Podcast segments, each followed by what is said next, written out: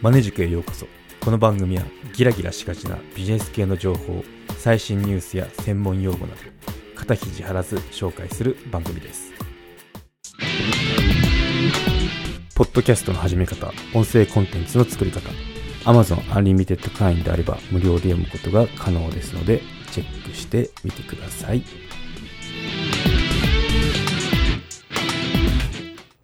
はい、今回も Z 世代の SNS 利用実態について取り上げてみようと思います。はい、Z 世代の SNS 利用実態ですね。うん。まあ、Z 世代何なのっていうところからあの前回話をしましたけど、まあ、25歳以下の若者、これからの市場になっていく世代っていうことを説明しました。で、その前回だと、SNS はどうやって使ってんのっていうような話をしましたね。はい。今回はどう買ってるかっていうのに注目してみようと思います。うん。まあ、誰から買うかですね。誰から買うかっていうと、やっぱインフルエンサーらしいんですよね。っていうことで取り上げてみようと思います。また関連リンクの方に元データ貼ってありますんで、興味がある方覗いてみてください。ってことで、はい。その関連リンクのまあ4番目になるんですけど、約60%がインフルエンサーの紹介商品の購入経験ありってことで、うん、でなんでその購入するかっていうポイントが紹介の分かりやすさらしいですね、はい、今やインフルエンサーの存在なしに若者の消費行動は語れませんってことで。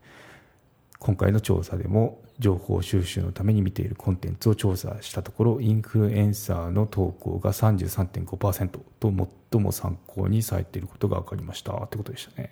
うん、そうですね。上位のグラフを見てみると1位がインフルエンサーですね。で2位が一般の人の投稿ってことで。で2位3、4、これが大体26%とか25%とかその辺なんですよね。っていうので、一般人の投稿、あとブランド公式っていうのがありますね。で、あとまとめアカウントの投稿、まとめサイト的なやつですかね、一昔の。うん。っていうのを参考にしてますね。うん。で、購入する理由の一つ、理由の一つじゃなくて、理由はなんで、なんでですか？っていうと、インフルエンサーの紹介が分かりやすいから。分かりやすさってやっぱ求められてるみたいですね。はい。うん。すごいですね。で、その後に追加で質問というかアンケートをしてて、理由とかを聞いてみたですよね。そうすると、まあ、大々ちゃんが好きだからとか、あとよく見るインフルエンサーは自分と年齢が近いので、同じような肌の悩みを抱えてるっていう人も多くて友達と話しているようなテンションで商品を紹介してくれるので分かりやすいっていうことを言ってましたね。ここって結構ああそうだなって思いましたね。うん。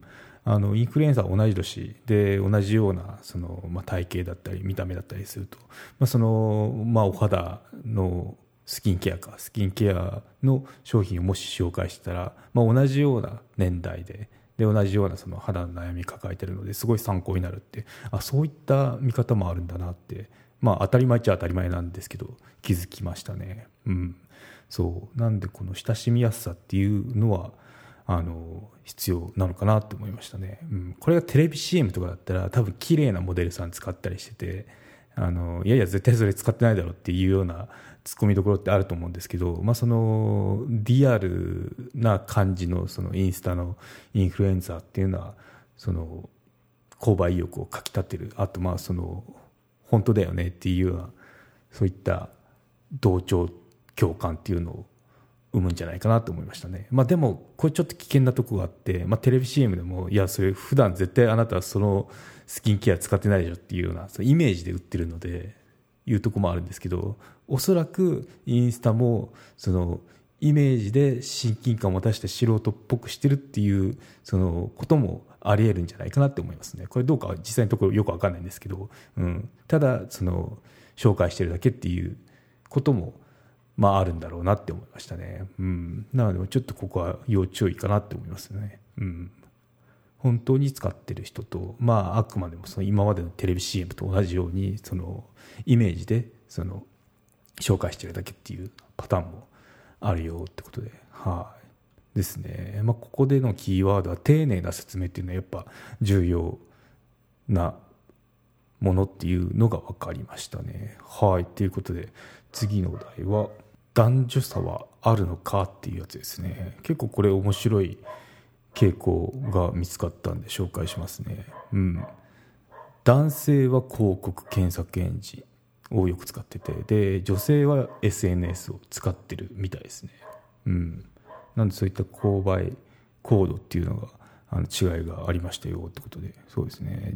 男性は女性に比べ依然としてテレビ CM での商品との出会いや検索エンジンでの検索行動がなされてますってことですね。なんで従来の広告訴求っていうのが届きやすい消費行動をとってますよっていうことが分かったみたいですね。はい。で一方女性はどっちかっていうとそのまあインスタですよね。インスタを見て新しい商品っていうのを知って買ってるみたいですね。うん。なんかこれ面白いなと思いましたね。うん。で男女差でそのまあなんかこう自分が使ってみて、まあ、買って使ってみてっていう商品って人にこう広めたい気持ちになると思うんですけどこれってあのどっちが上かっていうと実は男性の方が上だったっていうのが私まあ本当に僅差ですけどね。そう購買コードって、まあ、出会いがあって検討して購入してでシェアっていう流れになると思うんですけどこのシェアってシェア方法っていうのがその男性は54.5%がシェアしてますね。で、まあ、直接はや直接話してみたりあとはそのツイッターで投稿とかインスタで投稿とかしてるみたいですね。で女性の方のシェアってどうなのかっていうと、まあ、友達に直接話すっていうのがあの一番なんですけどね。46.5%らしいですね。なんでまあ男性よりか少ないかなって。で2位がインスタでインスタのストーリーズでシェアしてますね。で3位がツイッターっていう感じになってるんですけど。うん。なんでここもちょっとどっちかというとこう女性の方があの友達とかにシェアするのかなと思ったんですけど、まあ、実は男性だったよっていうのが意外でしたね。うん、そう。はい。ということでまとめてみると男性の方がまあ説明とかまとめてっていうかあれですね。ここでちょっとあのまあそうなのかなって思ったことがあって男性と女性、まあ、脳みそちょっと違うよっていうような本もありますね。男性の女性の。っていうと男性ってなんか特徴とか機能とかあのを重視する構造になってるらしいんですね。で女性はイメージっていう。前とかその可愛いとかそういったイメージでその物事を捉えるっていうのが現れてるのかなと思いましたね。うん、といろいろ特徴とか機能あのチェックする時って検索エンジンとかあのいろいろ文字で調べなきゃいけないじゃないですか。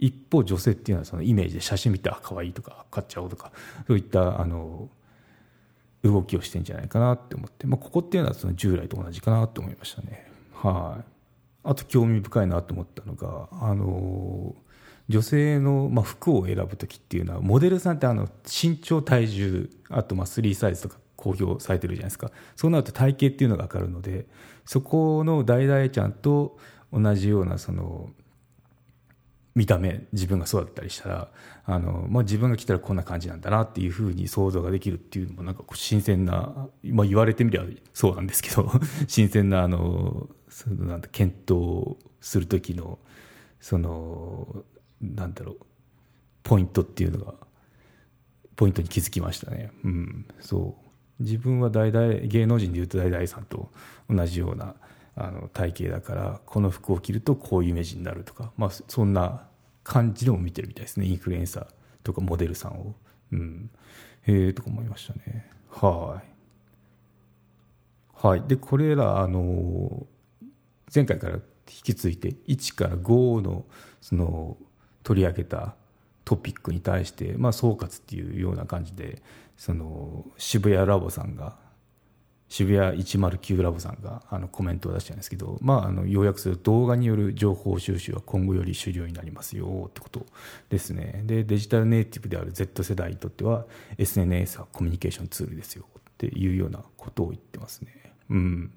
なので、そうですね、まあ、そうなってくんだろうなと思いました。特に 5G とかになるともっとあの動画とか見やすくなったり、それこそ今、使い放題とかあるじゃないですか、パケット。そういうのが普通になってくると、そういったあのデータ使うからっていう心理的なハードルっていうのが下がってくるのかなと思いましたね。うん、はい。はい。ということでまとめにいきましょう。なんでインフルエンサーから買うのか。世代が同じなので、肌とか悩みとかも近しいからです。ということで。うん。あと親近感ですね。はい。あと男女差について。男性は広告検索エンジン。従来のその広告訴求っていうのが効きそう。これからも。っていうところが分かりました。はい。一方女性はインスタですね。はい。で、最後に SNS はコミュニケーションツールであり、情報収集ツールですよってことで。で、今後動画が主要になるかもっていう予測を渋谷109ラボさんはやってますね。はい。ということで、今後 Z 世代がその購買層の中心になってくるときは、どんな世界が待ってるのかな、どんな社会になってんだなって思いますよね。はい。ということで今回は以上となります。よろしければ高評価、コメントをいただけたら励みになります。番組の登録がまだの方はご登録もどうぞよろしくお願いいたします。メルマガも始めましたので登録のほどどうぞよろしくお願いいたします。概要欄のリンクもしくはマネージク .com を訪れてバナーをクリックまたはメニューのメルマガをクリックしてみてください。はい。ではまた。マネジク有料チャンネルのご案内をいたします。有料版チャンネルマネジクプレミアムを Apple Podcast で配信中有料会員はエピソードの前編を聞くことができますまた有料会員のみのエピソードを用意しております。ご登録して応援いただけると励みになりますのでどうぞよろしくお願いいたします。